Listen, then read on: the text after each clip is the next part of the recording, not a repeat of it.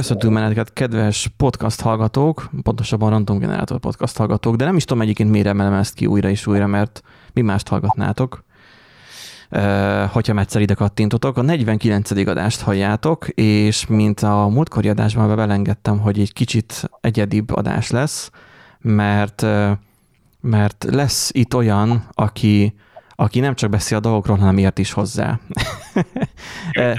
nem feltétlen informatikáról. Egyébként igen, tehát volt Eriknek egy megszólalása a múltkori adásban, ami miatt úgy kicsit kell egy kicsit elnézést kérnünk, és hogy lássátok azt, hogy mennyire vezeklünk, így hívtunk is pszichológust Erikhez, aki majd aki majd Fantasztikus. fog majd segíteni de rajta. De nem is tudtam róla, ez a sziáter eset, hogy kihívják a, a mentőket, vigyétek el, aztán kezdjétek el. Igen, mert hogy ugye alapvetően az a baj, hogy, hogy a beteg nem ismeri fel, hogy baj van, tehát így segítünk Igen, neked. tehát a 112-t felhívva, Uh, jó, hát nem, nem véletlenül, hanem egészen direkt és pontosan Fuller Biancát tudjuk itt köszönteni az adásunkban. Szia Bianca! Sziasztok! De egyébként itt van Nándi és itt van Erik is. Itt Sziasztok, is bevágunk majd egy virtuális tapsot, és én jó magam yeah. is itt vagyok. Uh, Biancáról azt kell tudni, hogy uh, igazából magánpraxisban is, és egyébként uh, uh, majd elmondja, hogy hogyan is uh, dolgozik úgy, mint így pszichológus, és uh, gyakorlatilag ő érti a mi forráskódunkat. Tehát, hogy uh, mi fejlesztőként, ugye programozóként értjük, hogy a gép mitől működik, de most ő valószínűleg érti, hogy mi hogyan működünk. Tehát, hogy, hogy uh, itt uh, olyan vizekre vezünk most, hogy szeretnénk kicsit, mint az adás címéből is látjátok, belemenni abba, hogy, hogy uh, hogyan tudjuk elkerülni azt, hogy, uh, hogy mi, mint irodisták, rosszul érezzük magunkat és hogyan tudunk kicsit javítani magunkon. Ehhez nyilván kell ismerni a forráskódot, és itt Bianca a, az igazi mester embere ennek. Mutatkozz be, Léci Bianca, hogy téged TikTokról ismerlek, te nem uh-huh. ismersz engem, nagyjából, nem tudom, 30 perce, vagy 15 perce hallasz egyáltalán uh, így beszélgetésbe, uh, ha bár mondjuk meghallgattad a korábbi adásainkat, akkor végül is neked is van egy képed rólunk, de én TikTokról ismerlek, az a lényeg, ott találtam rád, és uh, vannak jó néhányan ott, akik uh, mondanak uh, okos dolgokat, viszont én úgy, érze, úgy éreztem, hogy amikor, hát még azok ilyen kis videók igazából, hogy azoknak volt, hát mondjuk azt értelme is, abból a szempontból, hogy, hogy produktív és egy értelmesebb értelmesebb szintet jutott meg a TikTokon, azt kell mondjam. Tehát, hogy hogyan kerültél te TikTokra egyáltalán, és hogyan lett belőle pszichológus? Uh-huh. Mm, pszichológus úgy lett belőlem igazából, hogy mindig is az orvosi pályára készültem, és akkor volt egy pont, amikor így az egyetem keretén belül el lehetett menni különböző nyílt napokra, és hát három alkalom volt, vagyis a gimnázium keretén belül három alkalom volt, amit így igazolt a suli, és hát én unalomból akkor elmentem, hogy megnézek így egy-két helyet, és így jutottam el a pszichológia, a bölcsésztudományi karra, a pszichológia szakra, és én annyira beleszerettem, hogy ott abban a ponton, azon a ponton el is döntöttem, hogy hát nekem ez az utam, nem pedig a, az orvostudomány. Így lett belőlem pszichológus, hogy ennek egyébként mi lehet a hátterében, azt még én is kutatom, hogy mi az, ami miatt ennyire megfogott, de a mai napig nem bántam meg a döntést. Egyébként pszichológusként dolgozom, igen, illetve mellett egy cégnél szervezetfejlesztőként és trénerként, de ugye ez már kicsit, hát félig meddig pszichológus kalap, félig meddig egy kicsit más kalap, de azért ott is nagyon nagy muníciót nyújt nekem a pszichológia tudásom. És a második kérdésre, a, vagy ez az első kérdésed volt, az első kérdésre válaszolva, hogy hogy kerültem TikTokra, Um, így a koronavírusnak köszönhetően elég sok időm szabadult fel, így az első hónapokban, és nagyon régóta terveztem azt, hogy valamilyen nem érthető formában szeretnék pszichológiai tartalmakat megosztani emberekkel, edukatív céllal, illetve azért, hogy egy kicsit így közelebb hozzam őket ehhez a rejtelmes területhez, mert sokaknak szerintem nagyon negatív kép él a fejükben a pszichológiával kapcsolatban, és igazából a célom az az volt, hogy ezt a képet egy kicsit lágyítsam, és kicsit így a pozitív irányba vigyem el. Biztos megvan ez a kép, vagy ez a, az a mondat, hogy a pszichológus, vigyázz, mert ide bent van. De egyébként így a koronavírus hatására így Magyarországon nem szánszát éli meg, hogy így ember, normális emberek felkerülnek közösségi platformra, platformokra, és rendes videókat készítenek, meg így a közlekedési cég megcsinálják a mobilappot, meg tehát legalább valami történik is. Igen, tehát világszintű pandémiáról beszélünk, és, és mégis kihozza a, a pozitívumát a vírus magából. Szerintem nagyon-nagyon sok pozitívumot hozott ki. Egyébként pont ma volt egy beszélgetésem ezzel kapcsolatban egy vidéken élő ismerősömmel, aki mondta, hogy egyszerűen imádja azt, hogy oktatásokra, előadásokra, színházba, bárhova úgymond el tud járni, mert hogy minden elérhető online, és szerintem ez amúgy egy nagyon jó hozadéka ennek. És miért nem történt meg eddig? Hmm, nagyon jó mondatot mondtál most, hogy, hogy kikerült online, és bárhová tudsz menni. Te, mint szakember, mit gondolsz arról, milyen hatása van ennek, hogy, hogy ezt sejtjük, vagy legalábbis ezt mondják okosok, vagy legalábbis azok, akik okosnak mondják magukat, hogy a Facebook káros lehet, uh-huh. de hogy az, hogy online térbe terelődik át ennyi minden, az vajon jó nekünk, vagy nem jó nekünk? Uh-huh. Um, ez egy összetett kérdés, nem hiszem, hogy lehet rá válaszolni annyival, hogy jó-e vagy nem jó. Vannak neki előnyei is, illetve vannak neki hátrányai is. Uh, ahogy a Facebook káros hatásáról, úgy erről is úgy tudok beszélni, hogy szerintem nagyon fontos a mértékletesség és a saját határainknak az ismerete hogy felismerjük azt, hogy mikor jön el az a pont, hogy oké, okay, nekem most már egy kis személyes jelenlétre van szükségem, szociális interakciókra van szükségem, és akkor ezeket a szükségleteket ki kell elégíteni. Ha viszont ilyen szükséglet nem jön be, és valóban nem jön be, nem csak nem vesszük észre, akkor pedig teljesen rendben van az, hogy így ebbe az online térben mozgunk. Nekem van nagyon sok olyan ismerősöm, aki a mai napig úgyhogy most már fél éve otthonról dolgozik, egyszerűen nem vágyik arra, hogy, hogy újra, újra személyesen találkozzon emberekkel, hiszen ő neki ilyen a beállítódása, és neki teljesen jó az, hogy egy, nem tudom, egy, egy online meetingen tartja a kapcsolatot a munkatársaival. Van, akit viszont ez teljesen kiborít, és szerintem ez fontos felismerni.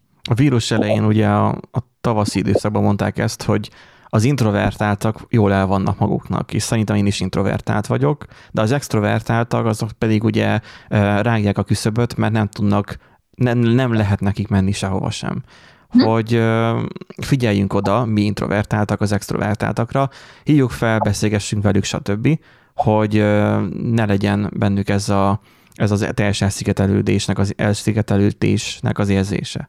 Na hát, most, igen, mondja Erik. Ez milyen vicces, hogy így megfordul az egész helyzet, hogy így eddig ugye az extrovertáltak segítették az introvertáltakat, hogy kimozduljanak, most még pont fordítva, hogy így hogy megkapjanak hogy mozduljanak. Hát csak az, hogy én úgy érzem, mintha nem stimmelne. Tehát ez, ez a dolog. Tehát úgy érzem, mintha nem lenne jó hatása, pedig én introvertált vagyok. Tehát, Ö... hogy valószínűleg akkor az a mértékeknek a megtartása lenne a cél, akár jelen esetben is. Mert ugye most tudjuk azt, meg beszéltünk arról, hogy második hullám van, szépen sikerült ellaposítani a görbét, csak sajnos a függőleges irányba. Így vannak, akik otthon maradnak, vagy otthon tudnak maradni, vagy választják, mint például mi is fejlesztők, és hát furcsa minden esetre. Uh-huh. És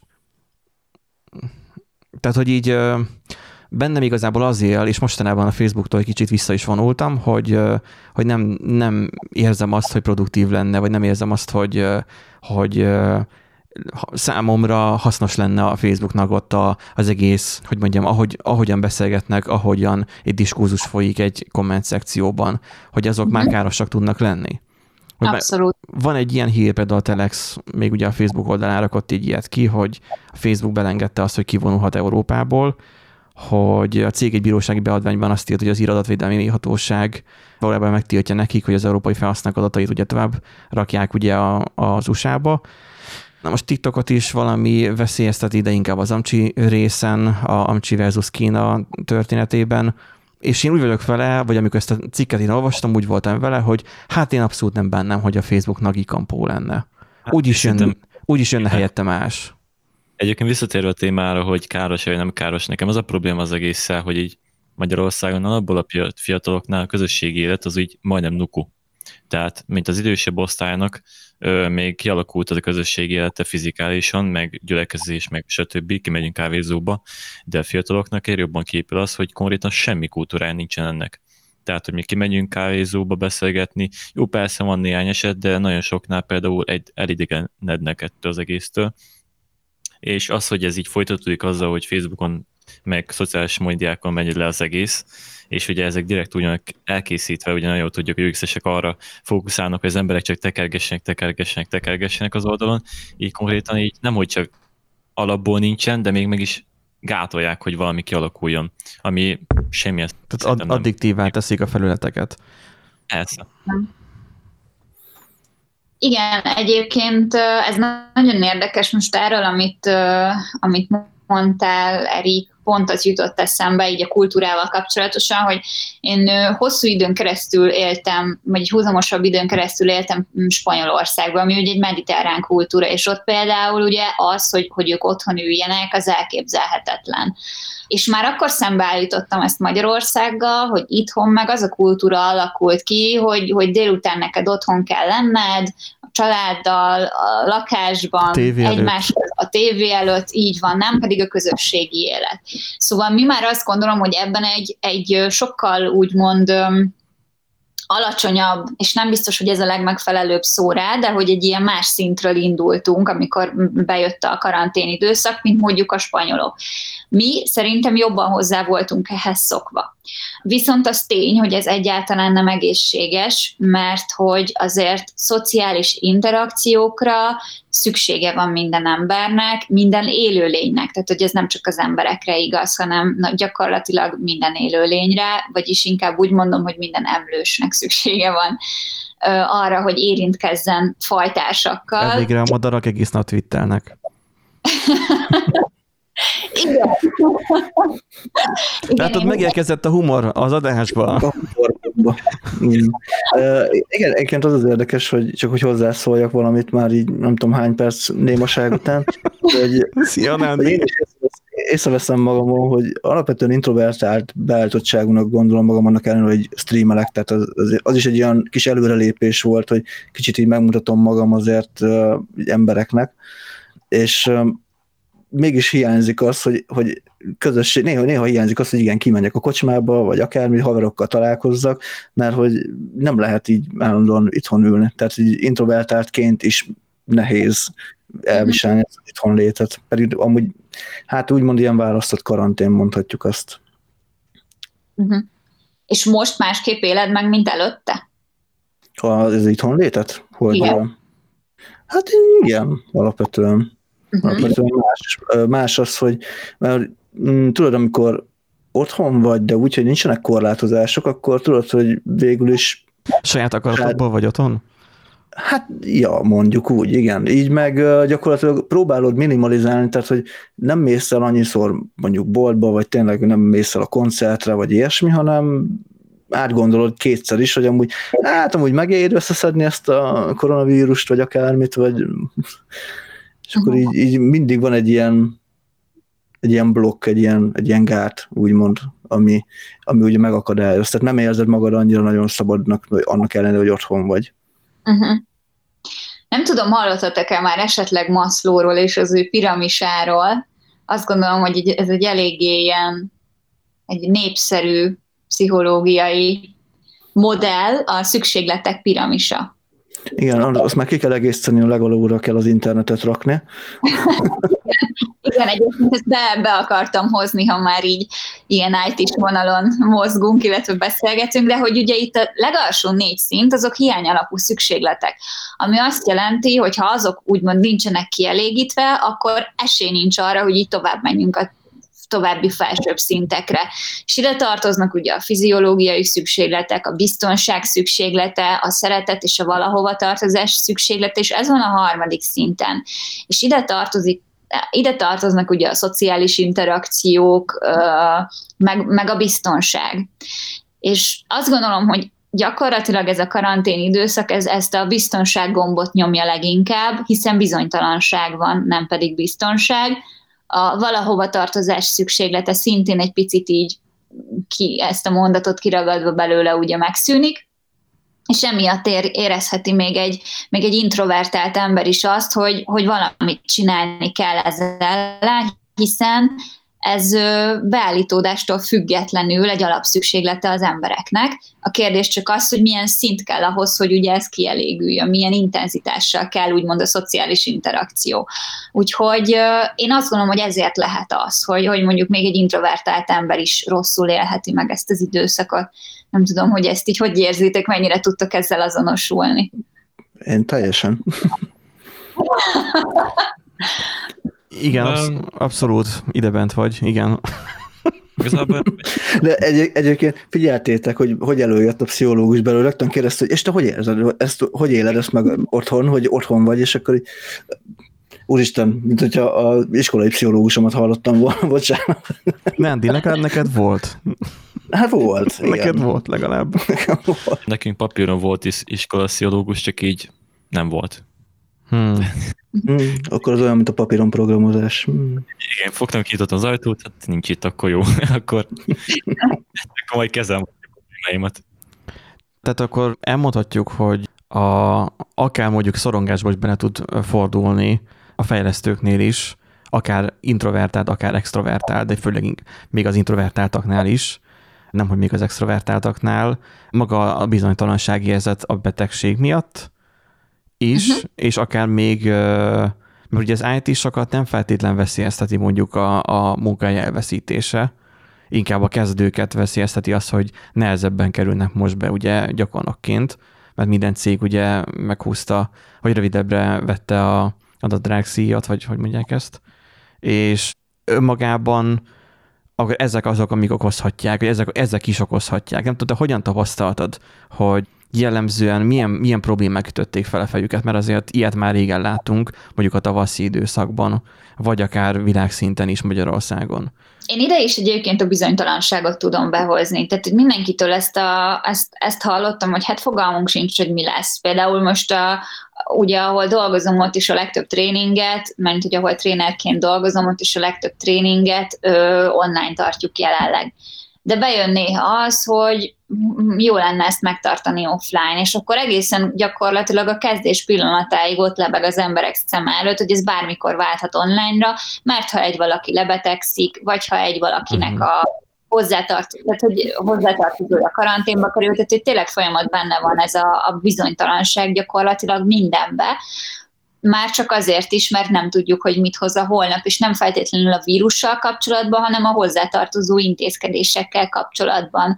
Nem tudjuk, hogy mikor jön be egy új korlátozás, mikor jön el az a pont, hogy akkor most a, a sulikba ugye újra, újra otthonról tanulás, tehát hogy ezek, ezek mind olyan tényezők, amik nagyon nagy bizonytalanságot váltanak ki az emberekből, és a folyamatos bizonytalanság, ez pontosan, ahogy mondtátok, szorongáshoz vezet. És én egyébként azt látom, hogy nem csak szorongáshoz, hanem iszonyatos mértékű frusztrációhoz is vezet. Tehát, hogy az emberek rettentően türelmetlenek és ingerültek lettek az elmúlt időszakban, akár hogyha így megnézzük, hogy mi történik a social médián, akár hogyha így az utcán teljesen véletlenül bármiféle interakcióba kerülünk idegenekkel, türelmetlenebbek vagyunk a másikkal szemben, mert egészen egyszerűen így az alapszükségleteink nincsenek kielégítve, és, és nem tudunk úgy működni, ahogy amúgy normál esetben működnénk. Amikor mondtad azt, hogy online tartjátok a tréningeket, uh-huh. használtok ekkor webkamerát? Abszolút.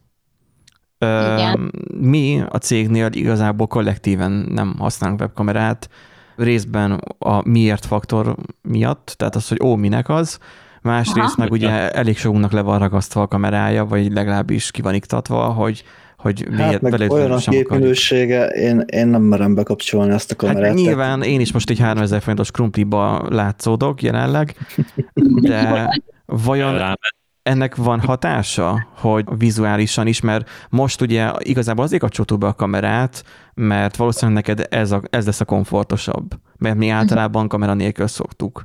Viszont ilyenkor mondjuk nem látom mondjuk Nandinak a, a, a nonverbális kommunikációját, amikor mondjuk húzza a szemöldökét valamire, vagy, vagy elkezd röhni. Tudod, amikor nem egy élő közönség előtt vesszük fel, ilyenkor a, a, a hármunknak a, a reakcióira tudunk hagyatkozni, hogy amit valaki elindít egy ilyen gondolatmenetet, annak van-e értelme, poénos-e vagy sem, visszacsatolás.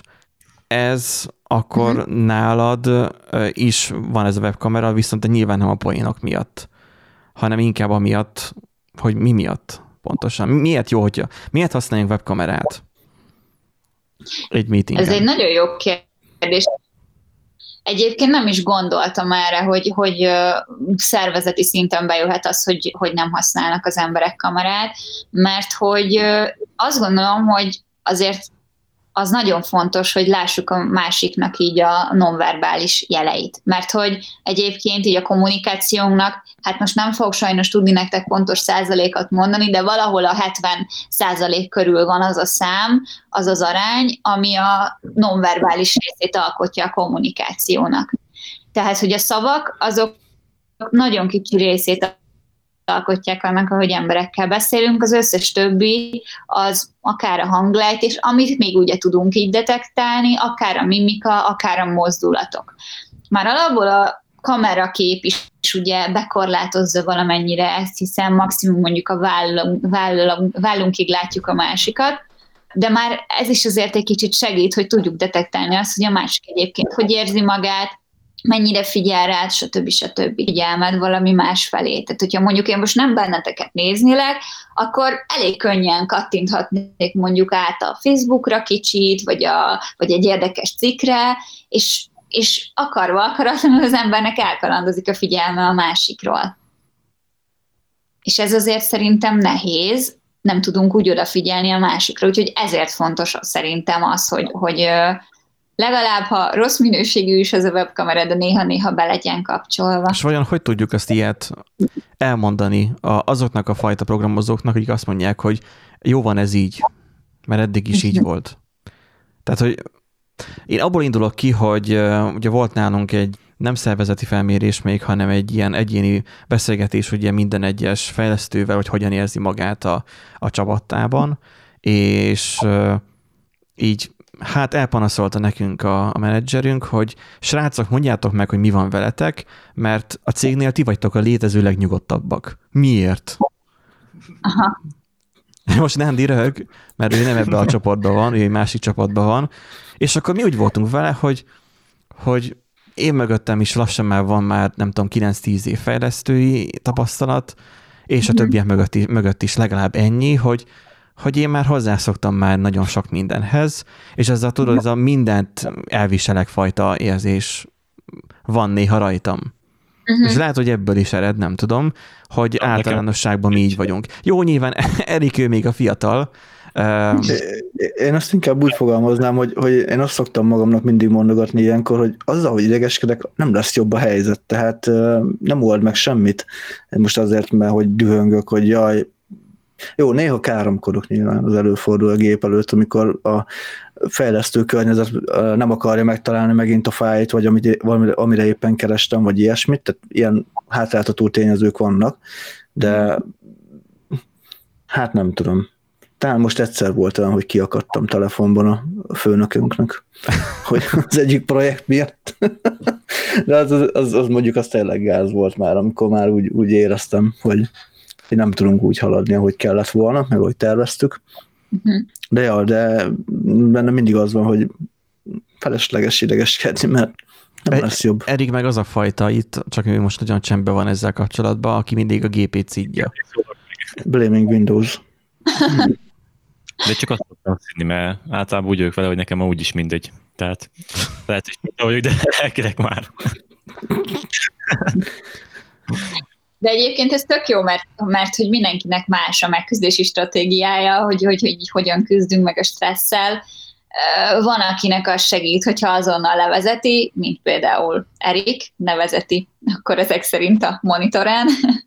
Van, aki egészen egyszerűen úgy van vele, hogy el tud tőle határolódni, hogy jó, hát most minek idegeskedjünk rajta, el fog múlni ez is, ez is egy tök jó megküzdési stratégia.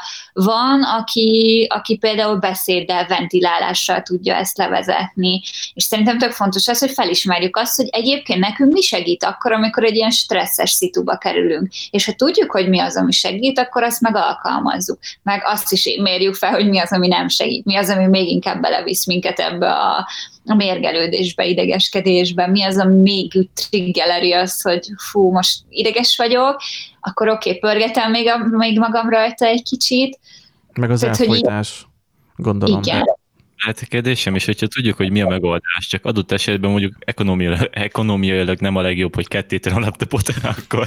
Az nem megoldás, Erik. Az nem megoldás. Nem, nem, sajnos nem vehetünk neked minden héten másik laptopot. Tehát... Minden nap. Minden nap. Szerintem érdemes ennél egyel konstruktívabb megoldási stratégiát keresni, biztos, hogy van. Csak a monitor töld össze. De egyébként ez, ez egy fontos info, mert ezek szerint neked úgymond az ilyen fizikális levezetés az, ami segít.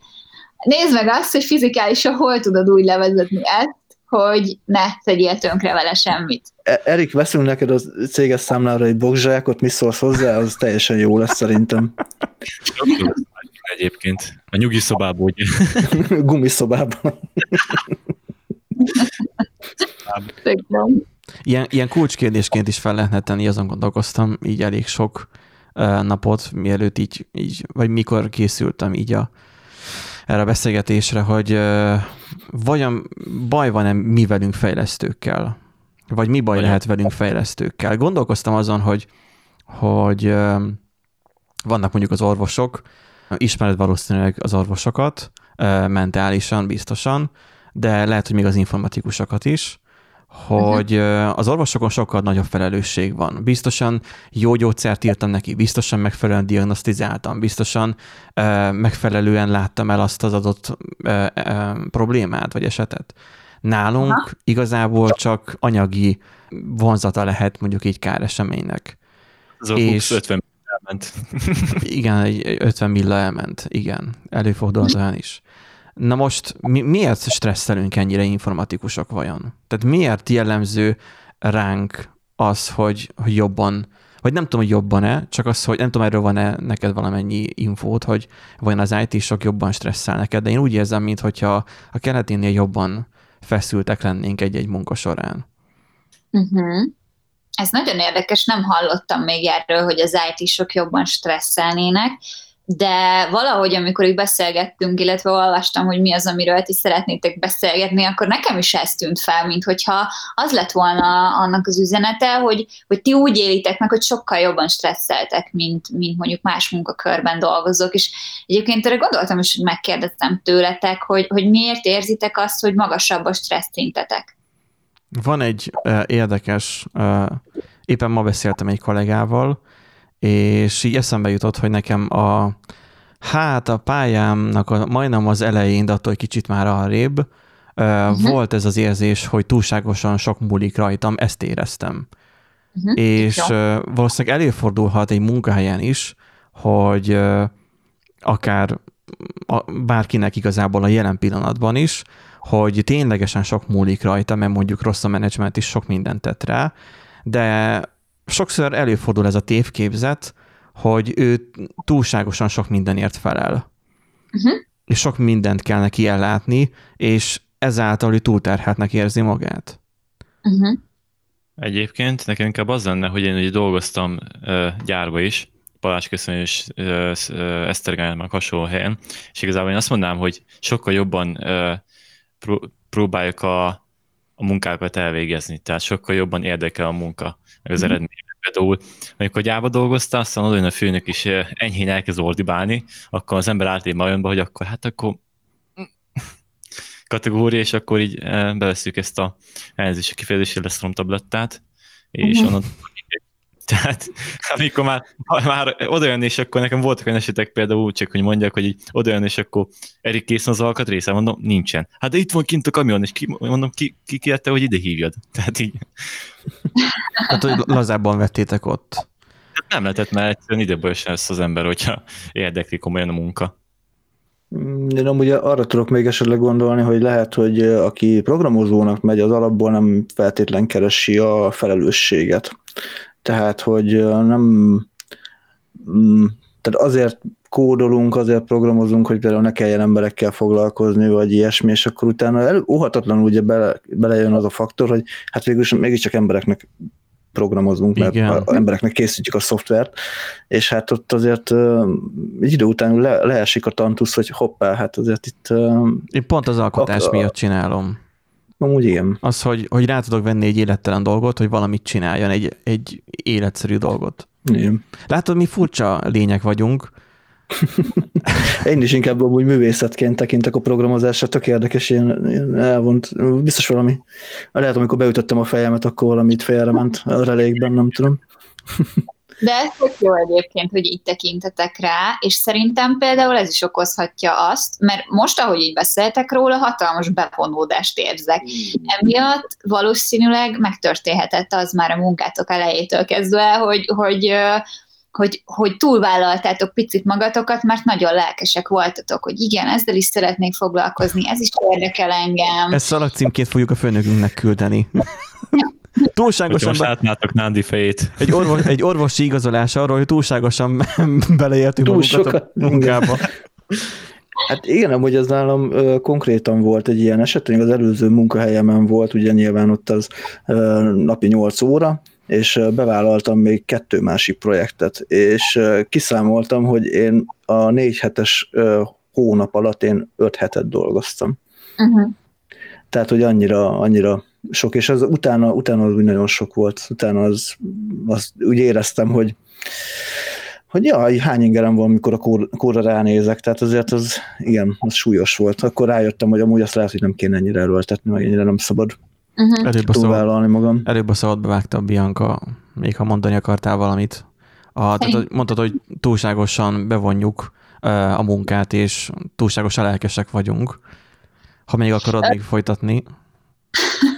ez lett volna az egyik ok, ami, ami szerintem okozta a stressz, de egyébként ez nem csak a stressz, hanem ez egészen konkrétan a, a kiégésnek az első lépcsőfoka, amikor tényleg így Megérkeztünk. Olyan szépen átment, ilyen gyönyörű átmenetet én 49 adása óta nem tapasztaltam. 48. Megérkeztünk. 48. Az Biztos érdekes, hogy a srácok nagyon félnek tőle, hogy ne égjenek ki, vagy ne, ne érjenek el addig a faktorig, aztán hát most így jó kis tényállást foglaltál ezzel számukra. Igen, tehát hogy tövénynyomott gázpedállal szaladunk talán a kiégés irányába. Én ezt én is... Lehet, hogy én már amúgy át is estem ezen, nem tudom, de ez majd mindjárt majd megbeszéljük, hogy amúgy mindjárt megmondod. Meg... Igen. Oké. okay. Szóval, hogy ezt szerettem volna igazából megfogalmazni, hogy ez az első lépés, amikor az ember elindul a kiégés felé vezető úton, hogy elkezdjük magunkat túlvállalni. Hiszen egyébként van egy zseniális mondás így a, a, a kiégéssel kapcsolatosan, hogy a kiégés az a magas teljesítménynek a magas ára. És szerintem ez abszolút leírja azt, hogy mi a kiégés. Magas teljesítményen működünk folyamatosan, és ezért egy nagy árat fizetünk, ami nem más, mint a kiégés lesz a végére de azért szerintem ne szaladjunk ennyire előre, mert hogy a kiégés előtt azért ott van a stressz, ami, ahonnan ugye indultunk, és, és kérdeztétek azt, hogy vajon, vajon az informatikusok a, miért élik meg jó, sokkal markánsabban a stresszt, és erről nekem eszembe jutott az a, az ilyen három-négy fő szempont, ami így a munkahelyi stresszorok között szerepel az első helyeken. Ez például a fizikai diszkomfort, ami szerintem az informatikusoknál abszolút megvan, tehát hogy kényelmetlen az, ahol az ember dolgozik. Azért valljuk be, hogy nem arra vagyunk így homo sapiensként kitalálva, hogy egész nap üljünk, és sajnos nem halad olyan gyorsan az evolúció, hogy ehhez teljes mértékben tudjunk adaptálódni. Szóval ez alapból egy mindennapos stresszor, amit nem is biztos, hogy annyira érzékelünk így, hogy is mondjam, így, így tudati szinten. Igen, mert van, amikor beszippant annyira a munka, ezt sokszor észreveszem én is magamon. Tehát amikor uh, flowba kerülök, hogy gyakorlatilag egész délelőttem így hash teljesen el tud menni, Igen. mert viszont akkor nagyon produktív is vagyok, mert akkor nagyon sok mindent is csináltam, mert ugye elkaptam a szalagot, mhm. de ezek szerint akkor az nem túl produktív hosszú távon mégsem. Nekem van egy megoldásom, szólni kéne főnök, hogy kéne ilyen hidrolikus asztal, amit fel lehet emelni, és ilyen ö, Álló, azt, állóasztalra gondolsz. Tényleg állóasztal? És, és van az, hogy, hogy, hogy mondják, a, amin lehet járni. Nem jut eszembe. Hát a fut, gyár, futópadot, igen, és futópadot magunk alá.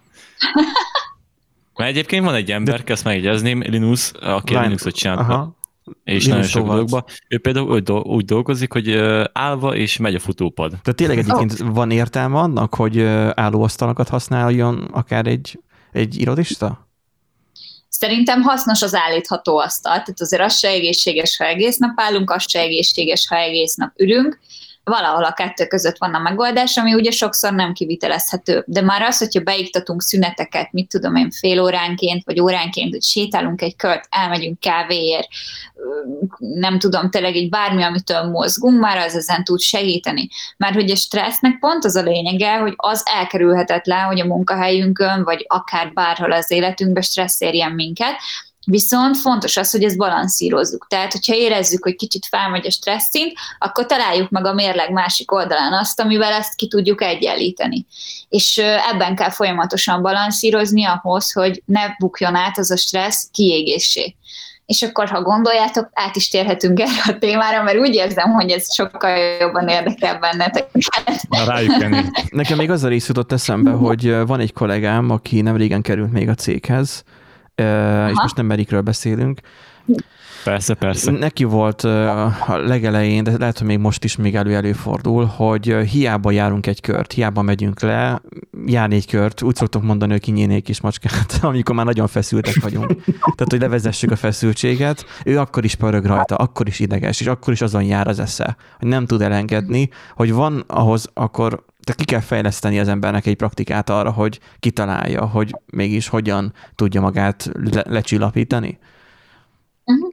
Igen, igen, abszolút. Tehát, hogy uh, nyilván erre most fel lehetne sorolni 10 percen keresztül különféle technikákat, de nem biztos, hogy ez segít, mert mindenkinek teljesen más az, uh-huh. hogy mivel tudja a stresszt.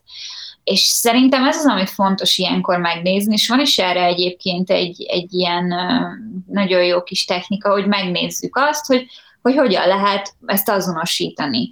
Ennek igazából annyi a lényege csak, hogy, hogy ellenőrizzük azt, hogy mi az, amire gondolok, miközben bejön ez a stressz helyzet, mi az, amit érzek, miközben bejön ez a stressz helyzet, és mi az, amit teszek. Gondolat, érzés és cselekedet és ezeket kell ilyenkor megpróbálni azonosítani, és megnézni, hogy mi az, ami egyébként ebből nem annyira szerencsés. Tehát, hogyha például tényleg arra gondolunk, hogy most meg szeretnék ölni egy kismacskát, akkor valószínűleg az nem annyira produktív. ez, ez, ez, ez, ez nagyon tudatosnak kell. Ez ilyen szólásmondássá alakult, csak. Értettem, gondoltam. csak használtam a példátokat. De hogy tényleg ez a fontos, igen, a tudatosság, hogy megpróbáljuk bármennyire is nehéz azonosítani ezeket a dolgokat, és nem mondom azt, hogy ez ott abban a helyzetben sikerülni fog, sokkal inkább utána. Viszont ha már utána meg tudjuk figyelni ezt a folyamatot, akkor ki tud potyogni egy-két olyan dolog, amin tudunk változtatni, vagy legalábbis olyan dolog, amire így ráébredtünk.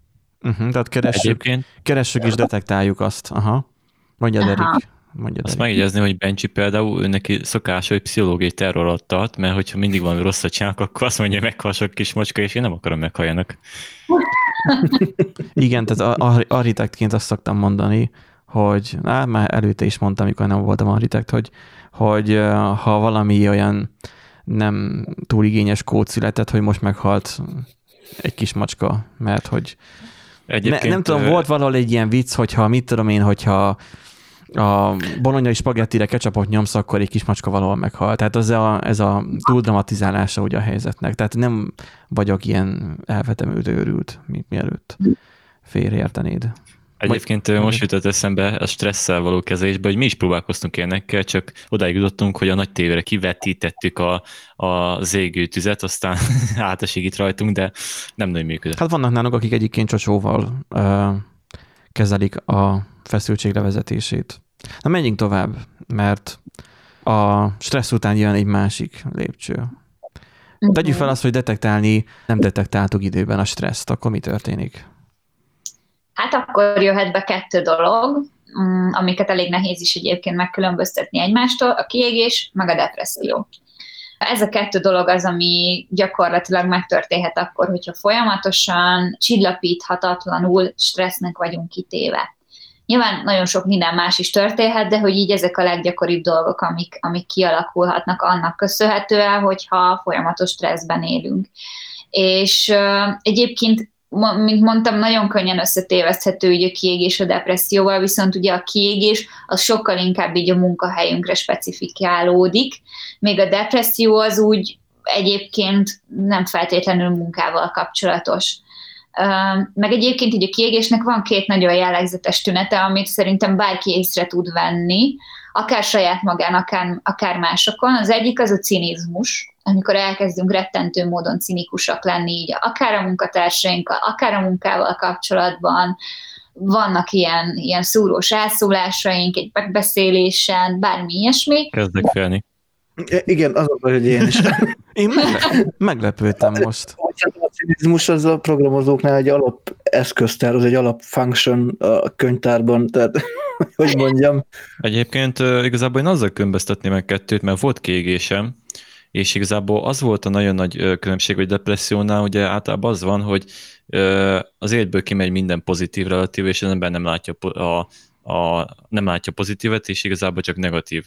Na már most a kiégésnél igazából nekem az volt, hogy én például zenét csináltam egy folytában, és annyira túlnyomtam, hogy kiégtem, és uh-huh. ott például az volt a jellegzetes do- dolog, hogy uh, egyszerűen kivette a, a bármi nemű élvezetet a dologból, tehát zenét nem tudtam hallgatni, abszolút semmi. Tehát olyan, mintha csak így hangokat hallottam volna. Tehát általában az a legnagyobb jellegzetessége szerintem a kiégésnek, hogy az ott dolog, amiből kiégtünk, az így, az így sem minden értelmét elveszti. Uh-huh. Igen. És, és ez egyébként abszolút így van, és ennek az az oka, e, és ez lett volna a másik jellegzetes tünet, hogy a csökkent szakmai kapacitás. És például igen, a, a zenés példánál élve egészen egyszerűen nem vagyunk már képesek használni, alkalmazni, szakmailag ott lenni az adott területen. És egyébként ez azzal van összefüggésben, hogy ilyenkor így, amikor elkezdünk kiégni a munkától, akkor egy ilyen védekezési mechanizmusként igyekszünk eltávolodni ettől a veszélyforrásról, így, így depersonalizáljuk gyakorlatilag magunkat a munkahelytől, ez pedig úgy jön, hogy hát undorodunk tőle. Például hmm. zenét most azon gondolkodok csak, hogy ugye valószínűleg az ilyen motiváció hiányjal is összefügghet, ugye, tehát hogy, hogy csökken a motiváció a munka iránt, viszont én néha azt tapasztalom magamon, és nem tudom, hogy ilyen van-e, hogy hullámokban jön. Tehát ugye a kiégés az nekem egy ilyen nagyon végle, végletes dolog, tehát hogy kiégtél, kész, akkor, akkor azt a munkát te már nem fogsz soha Egy vagy. Igen, igen, igen. Tehát szó szerint egy, egy roncs vagy, és te onnan menekülsz, viszont nálam az van, hogy, hogy túltolom, és ilyen, és utána hány ingerem van, de utána megint visszatérek, és megint túltolom, megint hány ingerem van, és akkor ez ilyen... Ezt így szadizmusnak. Igen, Pontosan. amúgy lehet, nem tudom. Tehát, hogy, hogy ez egy ilyen végleges dolognak tekinthető, vagy, vagy ez a hullámzás, ez amúgy ugyanúgy kiégés, csak Uh-huh. Tehát besokalsz a munkától inkább Besokal, ilyenkor, igen. nem? Ez lehet. Egyébként nekem olyan volt, hogy amikor én kiégtem a zenétől, akkor így hát egy-két hónapra el voltam pakolva a zenétől. Tehát egy érezhető volt, hogy nem az volt, hogy három napra mondjuk nem tudtam, nem akartam hozzányúlni, abszolút nem élveztem, semmi értelmét nem láttam egy jó pár hónapig. Uh-huh. Engem az lett meg itt, hogy mondtad, hogy, hogy egyenesen következik igazából a depresszió per kiégés. Én azt hittem, hogy először a kiégés is, aztán a depresszió. Tehát, hogy, hogy, az a, tehát, hogy először még van esély még a depresszió előtt még a kiégés, kiégéstől visszafordulni, de akkor ezek szerint az ember járhat rosszul is, vagy nem tudom mondhatni azt, hogy rosszabbul a depresszióval. Tehát, hogy egyből abba esik bele az ember ez azért nem ennyire lineáris, meg nem is ennyire A vagy B, mm, tehát hogy van még ezerféle más út. Én a, tehát, hogy tényleg így a depresszió és, és a kiégés között alapvetően azt a különbséget vélem felfedezni, Először válaszolnék a kérdésedre, lehet a kiégésnek a végstádiuma a depresszió, de az is lehet, hogy a kiégés nélkül csapunk át a depresszióba. Ez attól függ, hogy az ember hogy küzd meg azzal az adott tényezővel, a munka okozta nehezítő körülményekkel, mert hogyha úgy érezzük, hogy nincs belőle kiút, és, és ez így kihat az egész életünkre, akkor az inkább a depresszióba csúszik át. Hogyha viszont hogyha viszont így érezzük, hogy igen, ezt tudom, hogy csak a munka miatt van, és attól undorodom, az, már, az meg inkább a kiégés. Valahogy így tudnám elkülöníteni, de egyébként a kiégésből is kerülhetünk át depresszióba. Szóval, hogy ez, ahogy mondtam, mindenkinél teljesen másképp működik. Van, aki azonnal ide csúszik, van, aki átmegy mondjuk a kiégés szintjein, és utána kerül depressziós állapotba, de hogy még annál is van lejjebb. Tehát, hogy igazából így... Ne tessék én neki mert... Vagy most jól értettem, a, a depressziótól is van lejjebb. Hát például az, hogyha összeomlunk, van egy ideg összeomlásunk, vagy bármi ilyesmi, akkor tehát, hogy meg különböző ilyen, ilyen mentális zavarokba kerülünk bele, az egyen rosszabb ugye a depressziónál, de én nem szeretnék erről sem beszélni. Köhöm, köhöm, akkor kellenek azok a futópadok, az emelés asztalok. Én úgy érzem rajtatok, hogy nagyon, nagyon bevonultatok ebbe a témába. Úgy érzitek, hogy közel vagytok így a kiégésnek a végstádiumához? Mi minden nap szerintem elgondolkozunk azon. 16-30-kor, amikor véget ér a munkaidő. Én reggel 8-kor a kávén mellett szoktam. E, e, én ezt, amikor így mondtad, én átéltem a legelső munkájemen, amikor voltam, dolgoztam, és akkor kezdett kicsit toxikussá válni a kapcsolatom a főnökömmel.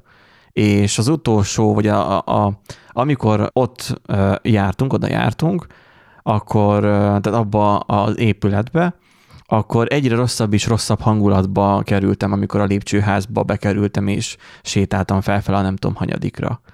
Mm-hmm.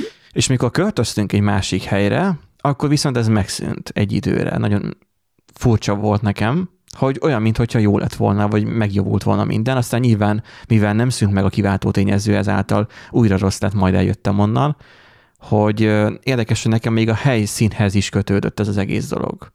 Uh-huh. És nem tudom, hogy a mostani helyen, mivel most költöztünk néhányszor, hogy lehet, hogy csak ez ment ettől az egésztől, meg nem tudom, bár itt nincsen az a toxikus közeg, de hogy lehetnek sokan, én úgy gyanítom, ebben a irodisták között is, a programozók között, akik mondjuk úgy mennek be dolgozni, hogy nem látják a saját kvalitásaikat, nem érzik azt, hogy mire képesek igazából, és leragadnak egy olyan munkahelyen, amitől ők jobbat is érdemelhetnének. Nagyon sokat látok ilyet, hogy olyan főnökük van, olyan vezetőség van, amitől jobbat is lehetne találni. Most jó, nyilván magaslóról beszélek, mert szerintem mi egy jó helyen vagyunk relatíve, de vannak nagyon sok olyan hely, ahogy így Facebookon uh, csoportokban olvasom, hogy nem, nem, nagyon kív- nem nagyon kívánnak bemenni, és viszont nem mernek váltani sem. Igen. Rengeteg ilyen van. A multikultiknál egyébként a leggyakoribb, nem az én kis családias környezetekben. Igen, pedig nem, nem kéne, hogy féltség egyébként, a, mert egyébként a potenciál bennük van. Csak sokszor ugye nem tudnak róla. Igen, és pont ez Erik tök jól mondtad, hogy, hogy ez a multiknál jellemző, mert ott, ha belegondoltak, az ember sokkal inkább érzi magát, hát most ez rosszul hangzik, de porszemnek a gépezetben, mint egy kisebb családias környezetben. És ezért eszébe se jut az, hogy ő egyébként ennél többre lehetne képes. És pont ez az, ami inkább a depresszió felé vezet, amikor nem látjuk a kiutat ebből a szörnyű helyzetből mert ugye a kiégésnél ott van az, hogy oké, okay, felmondok, elmegyek két hónap szabadságra, jó, lehet megvisel anyagilag, de legalább van kiút belőle. Viszont amikor úgy érezzük, hogy nincsen kiút belőle, mert tudom, hogy nem, azt gondolom, hogy nem találok jobb munkahelyet, úgyse kellek másnak, stb. stb., és ez lesz az életem végéig, na az már inkább a depresszió. És mint főnök, mint, mint uh, munkai vezető, mint mondjuk mentor, mit tehetek én ez ügyben? Hogyha mondjuk van, aki, aki hozzám tartozik, hogy ő ne kerüljön ilyen helyzetbe. Én mit tudok tenni, ami még belefér a céges környezetbe, mert nyilván, ha mondjuk nem akar velem haverkodni, vagy nem akar közelengedni mhm. magához, előfordulnak ilyen esetek. Mit tudok én tenni ez ügyben, hogy őt kisegítsem ebből, vagy egyáltalán megakadályozzam, hogy mondjuk ilyen helyzetekbe ő beleessen? Én azt gondolom egyébként, hogy azért a kiégésben a személyes felelősségünk hát egy picit nagyobb, mint, mint, azt, mint azt gondolnánk, mert hogy szerintem mindig lehet szólni, hogy nekem eddig terjedtek a kapacitásaim, nem szeretnék többet vállalni. És ezt nagyon nehéz kimondani, ha olyan a vezetőnk.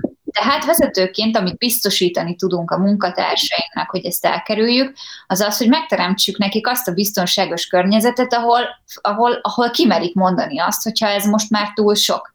És lehet, hogy azt fogod neki mondani vezetőként, hogy értem, hogy túl sok, de sajnos most ezt meg kell csinálnunk, már azzal egyel előrébb vagytok, mert legalább tudja az a munkatárs, hogy tisztában van a főnök azzal, hogy most nehéz, és hogy most sok a feladat.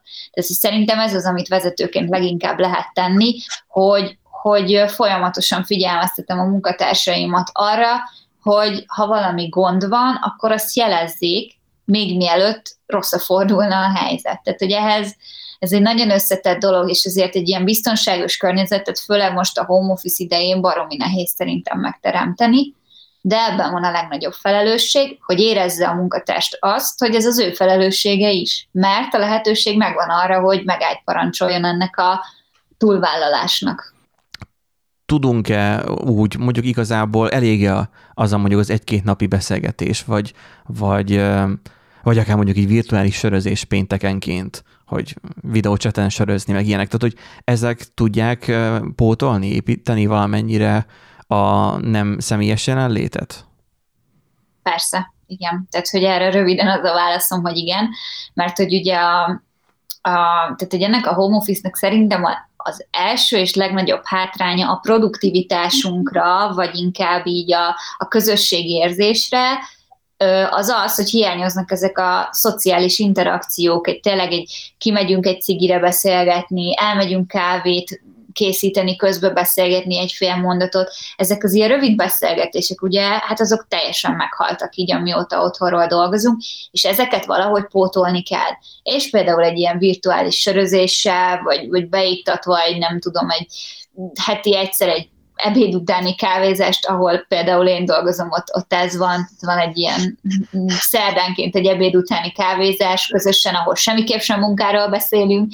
Szóval, hogy ezekkel az apróságokkal ezt lehet és kell is pótolni így a csapaton belül. És hogy vezetőként meg mennyit beszélgetünk az alkalmazottakkal, az meg megint egy fontos és más kérdés. Szerintem nagyon fontos így, tényleg így nyilván ez kapacitás függő, de hogy, de hogy legyenek ilyen személyes beszélgetések, hogy most hogy vagy, hogy érzed magad, mennyire vagy rendben, van-e bármi, amiben segíteni tudok, amire szükséged lehet, hogy egyáltalán tényleg így érezze a munkatárs azt, hogy nem egy külső felelőst kell keresni a saját kigégéséért, hanem ő maga is tud azért tenni, hogy jobb legyen. Uh-huh. És hogyha mondjuk detektálom magamon, tehát észreveszem magamon azt, hogy, hogy akár kiégésbe, akár és stresszes állapotba kerülök, akár már a depresszióba kerülök, mik azok az eszközök, amiket elsőként nyúljak, hogy kijöjjek belőle. Természetesen keresünk fel olyan szakembert, mint mondjuk te. Gondolom ez is egy lehetőség, vagy ez is nyilván nem az első lehetőség, mert az első lehetőség igazából az, hogy az ember próbálja magát fixálni, aztán ha nem sikerül, megy egy szakemberhez.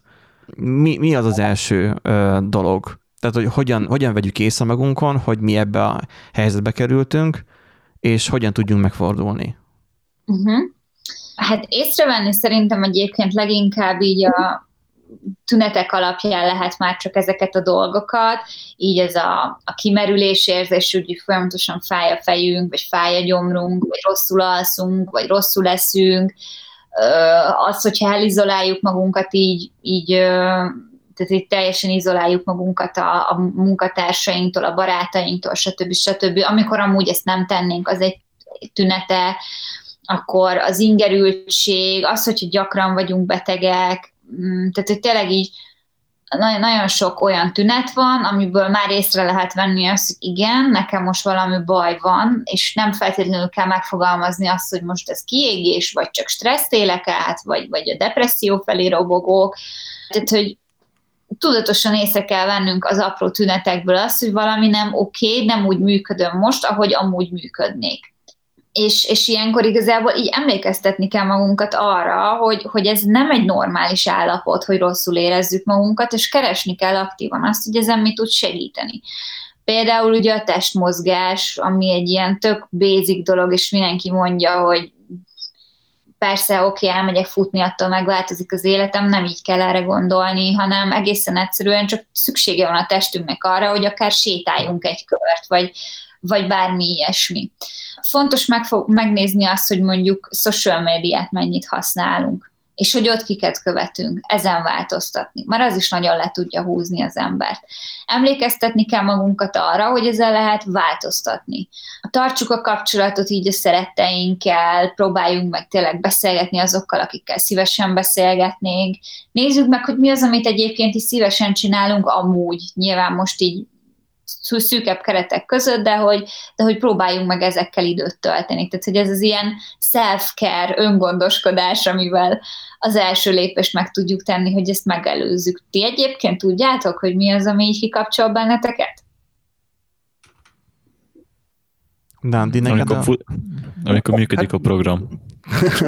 Igen, Igen amikor működik az, a Hello az egy, World. Az egy, az egy instant ilyen grafikailag látható, kimutatható Igen, ilyen tehát, kép... stressz csökkentés. Tehát képzelj el bennünket, Bianca, úgy, hogy mi programozók úgy vagyunk, hogy, hogy akár órákon, át órákon, napokon keresztül, vagy akár heteken keresztül is szenvedünk, képesek vagyunk szenvedni egyetlen egy dolog felett, mm-hmm. azért, hogy utána három percig örüljünk annak, hogy ez az végre működik.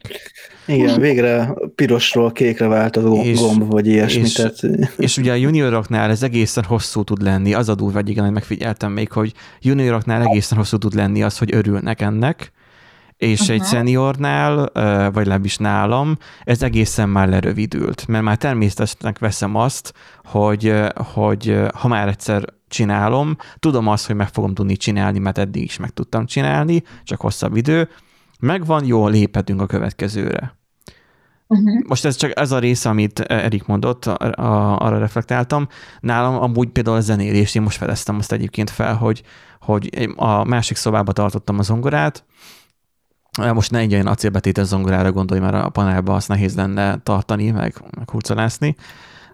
Egy sima digitális zongorát azért tettem át, hogy egy másik közegben legyen, egy másik szobában legyen, állványon az az, hogy ne üljek előtte, nem álljak előtte. Na ezt tudod, mit eredményezett?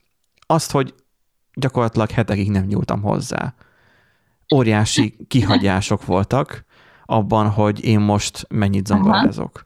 Na most ide behoztam ide magam mellé, és itt van a, a, a, az asztalom mellett, és megbeszélések előtt, sőt még volt, hogy közben is is elfejtettem lenni, mit a mikrofont is. Ilyen azt, kis lipszénékkel szokott csinálni. Azt tűnt, hogy a többiek a megbeszélésen hallgatnak, és hallgatják, hogy zongorázok.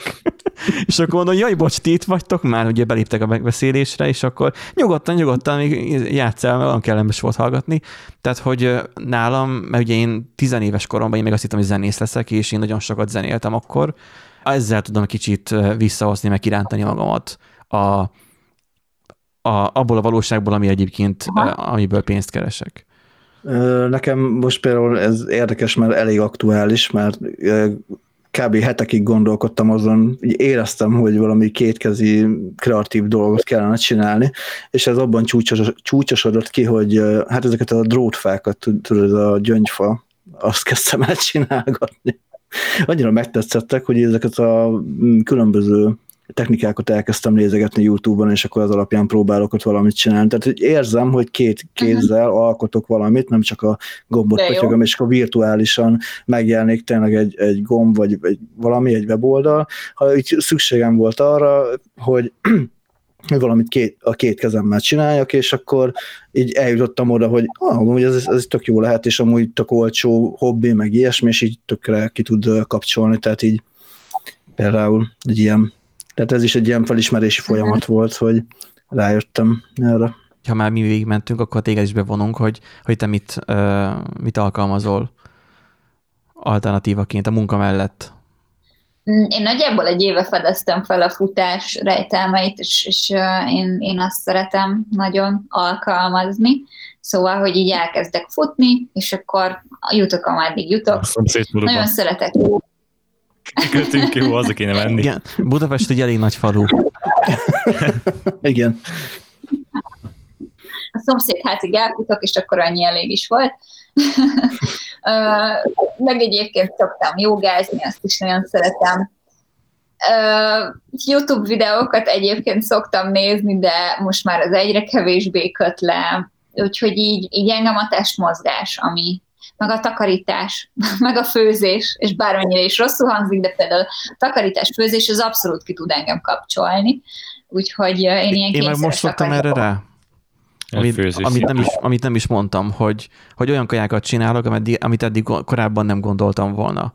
Tehát ez az otthoni, ugye mivel nem tudok hazamenni ugye a szülőkhöz, mert idősek és nem akarom, hogy elkapják tőlem, ha esetleg bennem lenne a nátha, addig, tehát hogy hazaköltözök majd egyszer valamikor, uh, még itthon dolgozunk, és akkor így is legalább tudunk beszélni arról, hogy na akkor ő például mit hogyan csinál, uh, akár mondjuk videócseten.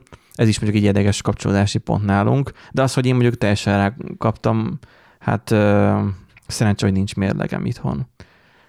Egyébként szoktam mondani, hogy aki igazából tud olyan elfogadtságot, vagy alapból ki volt alakítva egy olyan ö, szokása, ami ugye otthon végezhető, gondolok itt ö, könyvolvasása, nekünk ö, nem tudom, zenélésre, ugye én is gitározok, vagy bármi ilyesmi, akkor azok sokkal jobban fogják kezelni ezt a helyzetet, mert nem az van, hogy nem mehet ki mondjuk ö, sörözni péntek este a barátokkal.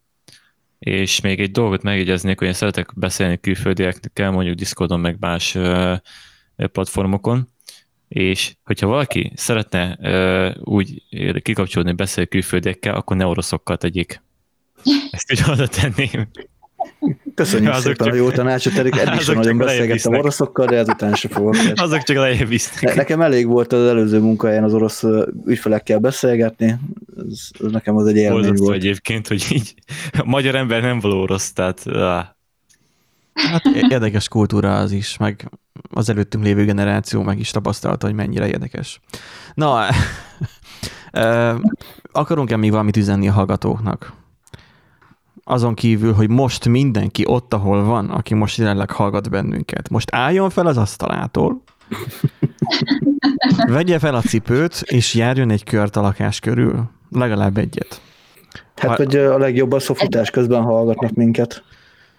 Én Persze, és ott csat, csatlakoztassátok a fülhallgatót, és úgy hallgassátok tovább esetleg még, ami maradt az adásból, de, de akkor ezek szerint ez egy, ez egy mondjuk egy fontos pont lehet talán, én is úgy érzékelem magamon, hogy kéne mozogni, uh, vagy legalábbis elindulni, mert nyilván, hogyha tehát a Miskolc-Avas lakótelepén lakok, ez eléggé ismert hely, szerintem számodra is, biztosan hallottál róla.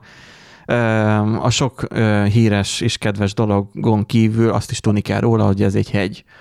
De most, mm-hmm. hogyha ott elindulok bármelyik irányba, mondjuk könnyebbség miatt lefele, akkor félúton jut eszembe, hogy vissza is kell majd mennem. amikor futni jártam, akkor ez elég kellemetlen volt, mert a, akkor, amikor elfáradtam, kezdtem el visszaindulni. De hát, ami nem meg, az megerősít, kivéve a medve úgy kell csinálni, hogy busz megállóig, és akkor busszal visszamész. hát, ja, ja, végül is igen. Kedves hallgatók, álljatok fel és fussatok. A legjobb tanács. Látod, igen. látod, Bianca, igazából elmondtad uh, ezeket a dolgokat is, és uh, a szakmai belőle. A szakmai tudásodat, rá. A szakmai tudásodat teljes mértékben beletetted, és nekünk ennyi jött le. Nagyon bízom benne, hogy, hogy hallgatóinknak sokkal több.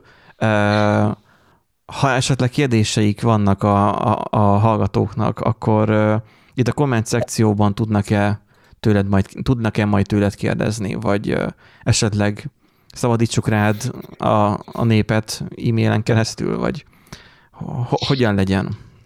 Hogyha megnyitjátok nekik a komment szekciót itt a podcast alatt, akkor én azt szívesen nézem, és ha tudok, akkor válaszolok. Bár így a TikTokon keresztül azért most sem kevés mennyiségű személyes megkeresés e-mail érkezik be hozzám bizonyos problémákkal kapcsolatban, úgyhogy sajnos az ezzel kapcsolatos kapacitásaim korlátozottak, de igyekszem akkor erre figyelmet fordítani, és nagyon szívesen teszem, hogyha főleg, hogyha így a témával kapcsolatban kérdésük van, de azért én főző üzenetnek nem biztos, hogy azt emelném ki, hogy menjenek el mozogni és futni, hanem sokkal inkább azt, hogy keressék azt az emberek, hogy mi az, ami kizökkenti őket abból a rossz flowból, amibe adott esetben belekerülnek, és mi az, ami feltölti őket. Úgyhogy szerintem így ezt nyitva lehet hagyni ezt a kérdést mindenkinek, és remélem, hogy legalább egy-két dolgot mindenki tud felírni erre a listára, hogy És nem az, nem az elektromosság az. igen, igen. Jó, hát keres, keressétek meg, kedves hallgatók, ezt. Megköszönjük Biankának, hogy itt volt, és, és emelte uh, műsorunk színvonalát. Kövessétek mindenképpen Biankának a TikTok oldalát. Hogy a Fuller Biankára rákerestek, ki fogja dobni, nyugodjatok meg, de be is fogjuk linkelni. Még egy fa viccet még azért még jó végére csak